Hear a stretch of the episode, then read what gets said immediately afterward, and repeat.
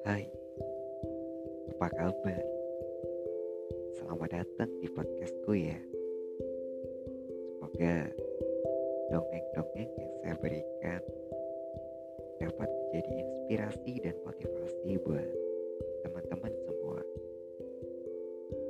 thank you